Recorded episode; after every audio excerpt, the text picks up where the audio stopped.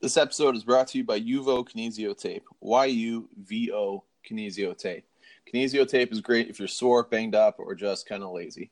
It's great to recover from your gym session, uh, those amateur sports sessions you guys are all playing in. Uh, look like a pro athlete with Uvo Kinesio Tape. Find it today at eBay's One Store. Good afternoon, ladies and gentlemen. This is your captain, Ricky Ricardo.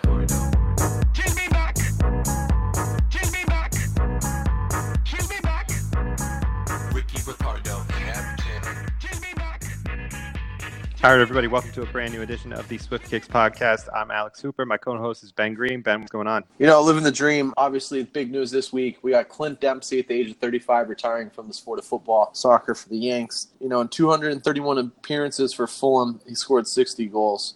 I think the question of to, today's podcast is Is Clint Dempsey the best soccer player in U.S. history? What do you think?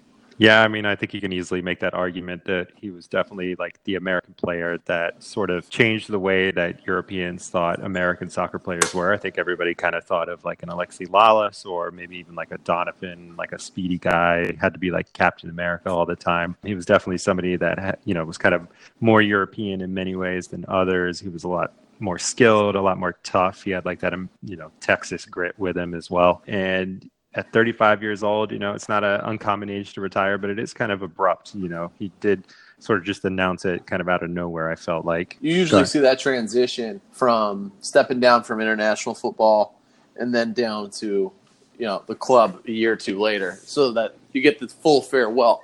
But I will say something Right. that's kind of refreshing about Clint Dempsey is you get a more genuine kind of reaction from this guy. Yeah. Like, you know what I mean? Like this is the kind of guy that is, to be blunt, tearing up red cards when the ref sends them off.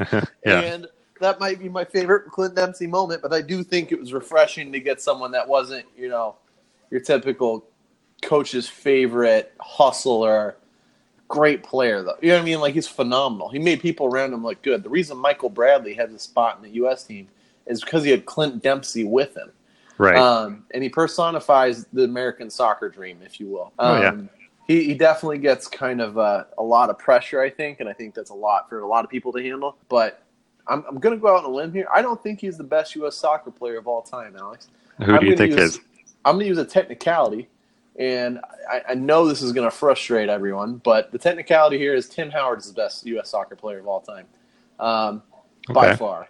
And I know it doesn't count when it's a keeper, but you know, that's that. So also coming up in today's podcast, we'll circle back to Clint Dempsey, but Kiko's going to be joining us again. Glad he could fit us in his schedule, and he'll be talking about the SPL or La Liga because SPL is the real SPL, which is the Scottish Premier League. You're still going with that, I see. You haven't. Yep, Uh, I, that will be a year long thing. Um, that or I'll forget about it for a couple weeks and someone will remind me. So Clint Dempsey will come back up a little bit later in the day. We want to hear what you guys think. Is Clint Dempsey the best U.S. soccer player of all time? For me, it's it's Tim Howard.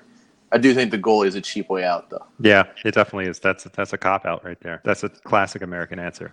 Um, Yeah. Speaking of, so we'll put that up on Facebook. We'll talk about whether or not uh, you think Dempsey is the best player or not. But speaking of the Facebook poll that we had this week, we asked if Pogba or Mourinho is the person that is causing the most problems for Manchester United, and the answer is sixty percent Mourinho. It was pretty split. I was kind of surprised. I kind of thought Mourinho was going to get slammed. Who, who Nah. did you pick? I my vote was Jose.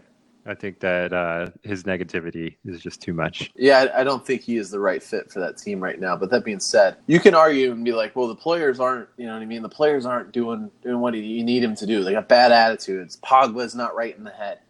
All of those players are on that squad because Jose put them there.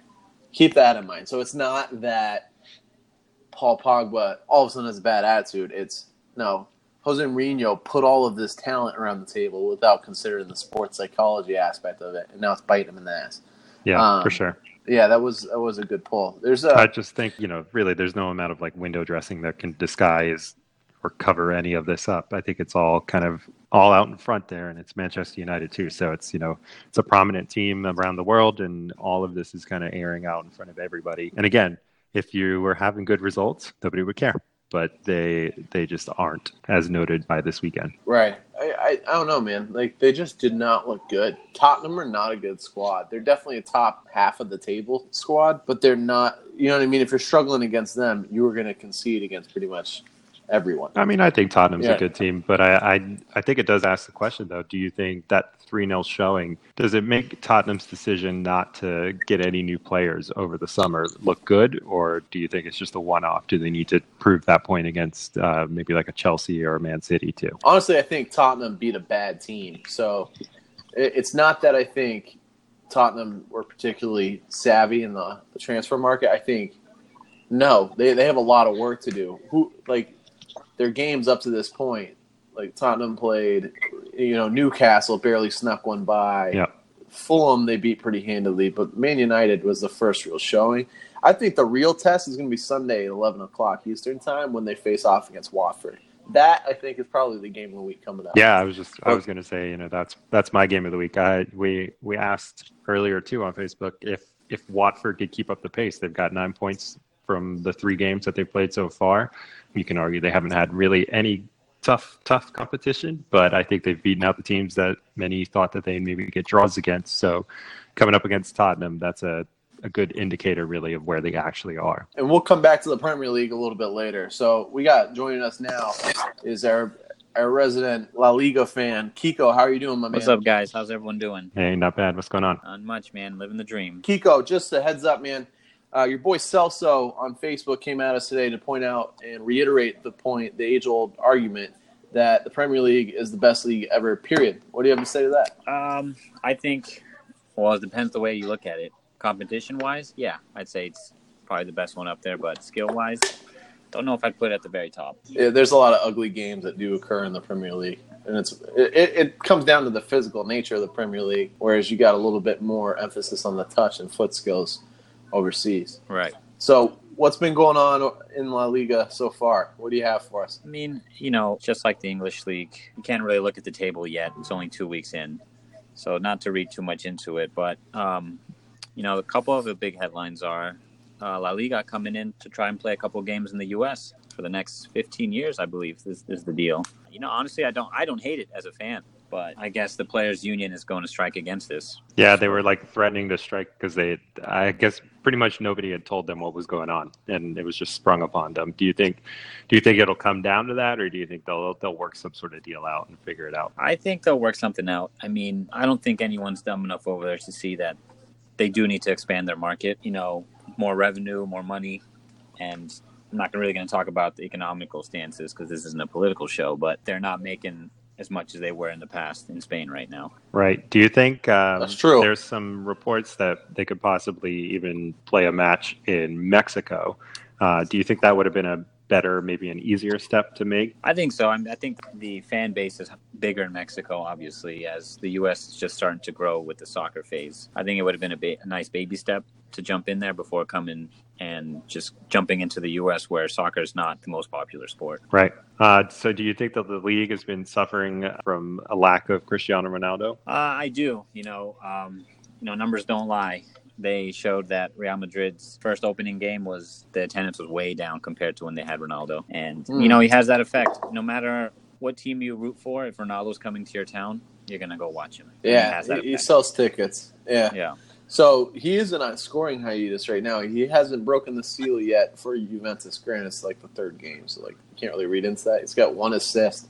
He's not really making that big of an impact, but I think he's surrounded by great players. I think Juventus might be one of those European powerhouses this year, where the, they just come in and I think they have a well diverse team. Yeah, I think I've But- seen but- plenty around that's like, uh, you know, Juventus really got him to score all those goals in the Champions League to get him to that point. You know, they're on, I mean, they're odds on favorite all the time to win that Italian league. Um, but the Champions League has kind of been their their boogeyman for the past couple of years. So they're, I think that's what they're really hoping that he can lift himself up in clubs. Right. Kiko, how do you think Barcelona are, are looking this year? they're not looking bad. To be honest, I haven't really seen too much of them. I've been, you know, more focused on Madrid and looking at Villarreal and Sevilla and Valencia because you know you're gonna get what you get from Barca. They're already a stacked team, so I already feel like they're going to have a good season no matter what. So I'm not reading much Yeah. into them. They don't look that. I, I did catch a couple of highlights in a couple of minutes of the game the other day against uh, Vala. I'm gonna screw this up. Vala Dalid. Um, they won one 0 Nailed it. but it. it was like an ug- ugly win. You know what I mean? Like it, it looked like Barcelona were barely hanging on. Yeah, I mean, I mean, they have too many new players that they have to adjust to as a team first. You know, it is the first two weeks. They still got to find their roles and find how they're going to play, like any other team. except for Man United, they're they're destined for Oh failure. my right? god, they're trash. It's bad. it's so bad. so well, Barcelona bad was right about to get Pogba. Yeah, that ain't gonna happen. All right, Kiko. So, hey, thank you for coming in and filling us out uh, in on some of the Spanish Premier League, La Liga. It's greatly appreciated, man. And we'll catch you next week. All right, sounds good, fellas. Take care. All right, good stuff there with Kiko. So let's move back to the Premier League. Ben, what was uh, something that stood out to you this weekend? Man United are terrible. Yes. That was the big one for me. Um, I think United look look rough, and, and I hate to just. I don't think that's a bias like fan being like, "Oh, it's the end of the world." I genuinely don't think we look good. A three 0 loss to a mid table team, upper half of the table, I guess, is, is not good. Fulham, I think, are a little better than I thought. But again, I'm going to go back to Liverpool, and I give Liverpool a hard time, but they barely scraped by Brighton. And you know, you do have three points of three points, but that was pretty pretty large and impactful. And I guess the big, the huge surprise is seeing Man City kind of take a stumble. Yeah. And Yeah. you know it's bad when you're considering a one-one draw on the road a stumble. The idea is you take points away on the road, and they did. What were your thoughts on that one? Uh, I mean, that one, that was a, a, a great early surprise, I think, you know, for the league to have Man City stumble that early, you know, it just opens up the door to a lot more conversations going on. You know, I, I don't think we would be, I think maybe we would be a little more critical of Liverpool. I mean, we definitely walk Watford off as a fluke. You know, you wouldn't look at some of these teams in such a better light than we are now because Man City lost two points early, and that's you know in the Premier League it's very hard to make that up. You know, coming up they they play Newcastle, so they'll get three points there, but you know it, they again they just shouldn't be losing that early on to a team like Wolves, who realistically, like you said, home away wherever you are, you should be taking those three points. Um, back to Man United, it's it's re- I agree with you. It's just really really looking rough. I mean, there is a little bit of a silver lining. They're off to their their worst start since the 92-93 season, but in that season they went on to win the league by 10 points. So, you know, if you want to take it from that viewpoint, you're looking pretty good right now. Yeah, I, I'm not going to take it from that viewpoint at all. I, you know, 92, 93, that's when Alex Ferguson was on the chopping block. It's Yep. also when you had Ryan Giggs, Paul Scholes, Phil Neville, Gary Neville, Dev- David Yeah. Beckham, Eric Cantona. Yeah, you were getting Like, all that come on now. that golden But you know what I will say, though? Part of that year was about taming Eric Cantona, another egotistical Frenchman. And it's not about being French in this situation. It's just a strange parallel between him and Pogba. But um, yeah, it's it's rough, man. I don't know that we can sit here and be like it's Jose Mourinho or Pogba. But one thing I did want to point out, just going back to the Premier League as a whole, I don't know when I've ever seen as many red cards this early in the year. We got eight red cards. We're Yeah. three weeks in, and I think Everton have had one every game. Phil Jagielka got one against Wolves. They didn't get one the second game, and then they got another one this weekend against Bournemouth. Yep. And that's you know, I don't know if that's just like is that Everton being a physical team or is that just like what's going on? Eight red cards so early is almost a statement from the referee Yeah. saying, "Hey, we're going to start off strict and we'll ease up later on down the road." Yeah, you know, Um, it's, it's that- interesting. I heard something about um, English refereeing lately. Um, if you look back at the World Cup, you know, even with the VAR staff, there were no English officials at the World Cup. And normally, you know, English officials are kind of held up pretty highly. I mean, they've done a couple of the past World Cup finals and stuff like that. And it was just an interesting discussion about how the refereeing might have slipped. Um, and you know we don't have VAR like some of the other leagues are starting to introduce. Um, I know the Bundesliga put it in, so it's it's just interesting. You know, on that side of the field, are those kind of things slipping, and does that hurt the game? Yeah, I- don't think it does. I think it's a it's a physical league.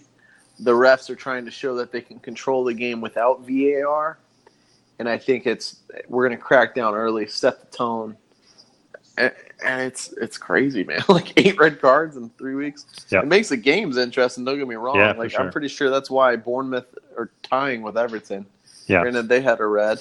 Huddersfield had one this week as well, and so did Southampton. Yeah. And red cards, I think, are so much more detrimental at this level than many other levels, just because like playing a man down is, is nearly impossible. Yeah. a lot of you guys hard. that have right, a lot of you guys that have played keep away know the understand. Like it's it's tough tracking that down. Yet alone when people can pass ninety eight percent accuracy on a dime at all times. So it's, it's interesting. But going back to Man United, man, like let's let's just take a moment to put ourselves in the shoes of Jose Mourinho.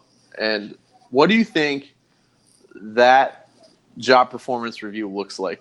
Like, do you think pro coaches get merit increases, no. or you just like I think- constantly? I mean, I, I don't know. Maybe they, maybe Like, they kind of get like like a bonus. I'm sure that there's stuff. Like I said, man, you are smart enough and have done this long enough that I'm Right. sure they have great contract writers where if they have to let somebody go, you know, there's there's clauses that they only get X amount, and I'm sure there's you know benefits too. Like if you do so well, Right. then you get X amount. But looking at it right now, he's definitely not making any of his uh, making any of his goals. we ought to ask our, our resident physio sometime down the road what the medical benefits look like for a a professional coach. Right. Like what, I- what- gotta what be getting. Like two free teeth cleanings. Like what's going on here?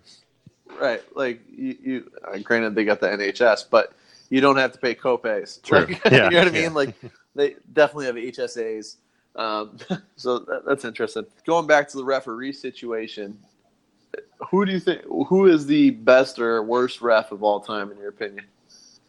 The best ref, uh, what's that Italian? The bald Italian ref. Collina. Yeah, The dude is terrifying. yeah, he was amazing though. He was always so good. He was like kind of like legendary among some of the players too. Right. He's got unbelievable banter. I feel like you you know what I mean. He used to joke around. Yeah, Um, a dream matchup for me would be seeing. You remember when Ibrahimovic waved over a ref?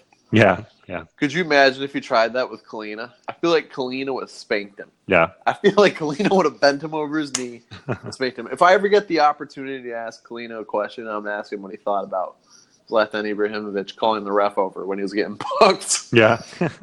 that's that's exactly what I'd ask him. Thoughts on Howard Webb? you know, I actually I don't mind Howard Webb. I know he gets a lot of stick, uh, but I think that he's a pretty solid referee. Um, I think that he's always thrown into some really high intensity games, and that's why there's like a lot of uh, emotionally charged statements that are made about him. But I think that he handles himself pretty well. Um, I I- think the I think- worst guy though is. So do you remember way back in the day, 2002, when South Korea knocked out Italy, two one overtime in the World Cup? Yeah, yeah, Yeah. So that referee was Byron Moreno, and it was pretty much his decision and his actions that led up to South Korea going all the way through to I think they even made it to like the third, fourth place game. So Um, he's my uh, he's my guy. He's the worst person ever. He he gave out uh, most yellow cards and red cards in a game, and that was no, no, no. That was the South Korea. That was the ref from that game. Yeah, you're absolutely right. Yeah, it was. Uh, what did he do? He he gave out like I think it was like almost seven minutes or something at the end of the game, which there was no reason. And then he let the game go on for like 13 more minutes afterwards. It was Right. so ridiculous. Like the goal Right. was scored in the 101st minute. He he sent off Totti. Yeah, Right. which is not then- so surprising. But yeah, I feel like I mean I mean this in the very much you know that same argument I have about the women's team earning the same amount as the men's team. They, there's not the same kind of limelight on Ecuadorian soccer yeah, to warrant this gentleman being in the World Cup. And I think he he does well. I think it you know what I mean? Like he's probably a pretty good ref, but like there should be some people that handle it. But you know what's funny is he did serve a 20 game suspension for rigging the game. like that totally went under the radar. yeah, That's that's crazy. That's the things you don't hear about. yeah, exactly. 2002 news that you didn't you didn't know about. You heard it here first. If uh, the U.S. men's team scrimmaged the U.S. women's team, who would win? I don't know. It's a tough one. The, Yeah. the the men's team. It depends on who they put out because they would try and play like their under twenty one team and they'd probably still lose. I'm gonna go with the women's. Yeah. I think the women's team would win. Yeah, I don't think the U.S. team could get themselves out of that. I think Michael Bradley would be outmatched physically um, and mentally. So I think he would be the downfall of that. I, I think I agree with you on that. Yeah. and hence they have more hardware. I also think the U.S. women's national team has a bigger presence at international soccer games. You know what I mean? Like I feel like they have a good following. Oh yeah, and they definitely draw more people. Right, Speaking about people that draw in more fans, let's talk about Usain Bolt trying to grow pro. I think. Yeah, yeah. I think this is incredible. I have been hoping Man United because he was linked to Man United over and over again. Yeah. They had him at practice. Yeah. I don't like. I know he's probably not that great talent wise. right. And you know what? I will go out there and put a thing on the line for him. He needs to be in a league that has VAR because he is going to be so fast that people won't believe he was on side. You know what I mean? Like as a ref, you're going to pick your head up and he's going to be 10 yards past the guy and be like he was offside. You know what I mean? So I, I feel like he needs to be in a league that has VAR. I am so excited to see how that pans out. Yeah, so he's currently he's uh, trying out for some Australian team right now in the A League. The the coach of the team is saying that they're that he's struggling with more than anything else right now is just getting used to like the soccer fitness. Um, you know, it's just a completely different level of training. It's not just like, hey, run from here to here as fast as you can. You know, um, they say he's got down like the basic soccer skills. There's no real problem with that. It's just being able to do it at the speed. It's funny that he said this. It's funny. It's it's all about him being able to do it at the speed that we do it, which you know you wouldn't think that speed being a factor for Usain Bolt, but apparently it is. Um, and it's uh, Usain Bolt coming back and saying, for me, it's the stop and goes, the tic tacs, because I'm not used to picking up speed, going back down, and stuff like that. So that he says that's the, the biggest challenge for him. it's a completely different scenario for him because you go from using fast twitch muscles to slow twitch muscles. This will impact him as an Olympic sprinter, like in a negative way. If- So, like, I think it, you know what I mean. I think this has always been his end goal. Like, I think he's accomplished everything he can. I mean, he is an Olympic retired from Olympic sprinting, so this is this is like his his swan song, Right. if you will. Um, the Australian Exactly, league starts in October too, so he's got a little bit of time. Right, but I, I definitely think I don't know that that's necessarily. He's a big boy too. Like it's not. I don't think that's just them saying like, "Hey, this guy's fast. He'll sell tickets." I think he is that fast when he's running, but he's also 6'5", 207 pounds. Yeah, it's a big he's guy. not a small guy. yeah, that's a target, man. You know what I mean? You get him in the box. It, I wonder what his touch is like. You know what I mean? It also reminds me of the time Ocho Cinco almost made it as a soccer player. yeah, it's very Um, similar. Yeah, that's what that reminded me of. But dude, I'm excited to see how that plays out. I'm, I'm rooting on him. I want to see that come through. Yeah, it begs the question though: if you were a manager, would you sign him? It depends on a couple things. I want to know, for instance, if I have a large jersey buying audience, then yes. Otherwise, it would come down to if he was the best man for the job. And what what squad is it that's trying him out right now? Uh, it's the Central Coast Mariners, so they're like just north of Sydney. How good are they? So the Central Coast Mariners won the league in 2012-13, uh, and they that was the only time that they've won. Looks like Melbourne and Sydney are you, your your top two teams there. Right, and Newcastle are up there. Yeah. and it looks like actually the Central Coast Mariners are towards the bottom. Yeah. And you know what though, man? Like if when in doubt, play kickball. That dude's running under it. Yeah, exactly. You, you Really, need somebody to make a quick run down the sideline. You got your guy. We're also assuming they're going to put him up front. You know what I mean? Like, is he a center back? Like, can he finish? Yeah, That's that's another thing. If he can't finish, maybe he's playing center back. So we'll we'll have to follow through with that in October. Yep. Follow up with you guys if he makes the cut and let you guys know how that's going. But definitely exciting things going for Usain Bolt, just because I know he's been trying to break into the sport. yeah, absolutely. Um, my my next question for you is going back to the Prem. Three teams worse than Newcastle. Do we have an update on that? Uh, so I still have Huddersfield down there. They look terrible.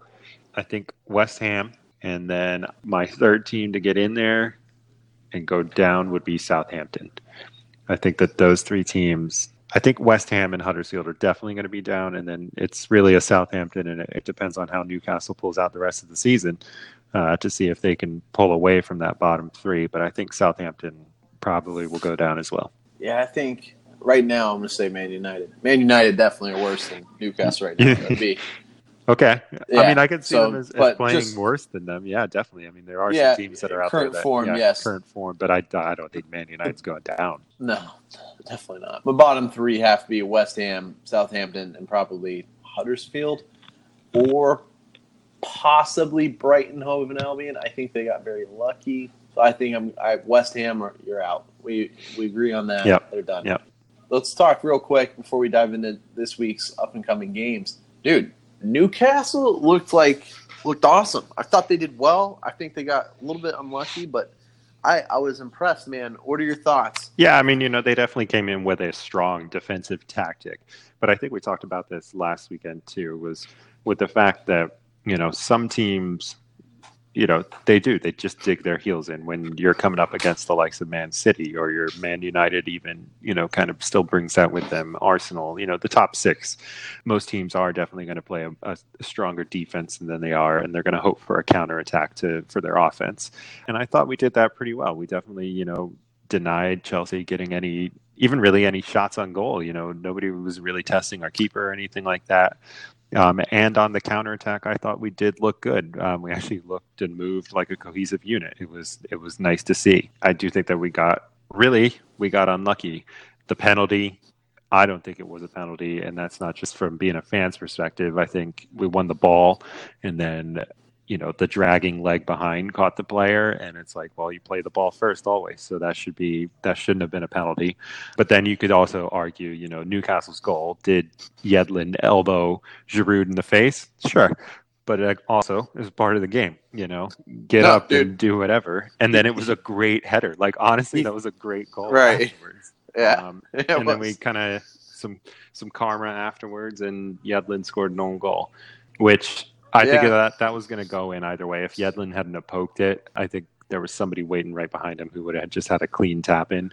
But you know, to come out two one, I think we were talking a little bit before this, saying that you know, as a Newcastle fan, a they gave you hope and then they tore it all away. That's kind of standard. But you do start playing this what if game. You know, you look at some of our games. We played pretty well against Tottenham too. You could have said in the in the first game, really could have probably come away with a draw there. That's a point. Um, and then against Cardiff City, we had a penalty in the 94th minute. Should have won. That would have been four points. And then you could have argued that we could have at least got a point out of Chelsea. So we should be sitting on five, but instead we're on one, and we have Man City coming up next week. So, what you know now the pressure is really on, and it, it, it shouldn't really be that hard. Did, did you see any of the stats from like the stat sheet from the Chelsea Newcastle game this week? Oh yeah, it was just an absolute bloodbath. If you're looking at like passes and possession and all that kind of stuff. Eighty-two percent possession, but the best part of that is there was only three shots on goal. Right. That's what I'm saying. Like we played very good defensively, and that you know maybe that's a strong sign to look forward to in the future. Is that okay? Our defense is working as a unit, even though you you, you know Lascelles wasn't there. We kind of refused to play right back, so we played three in the back.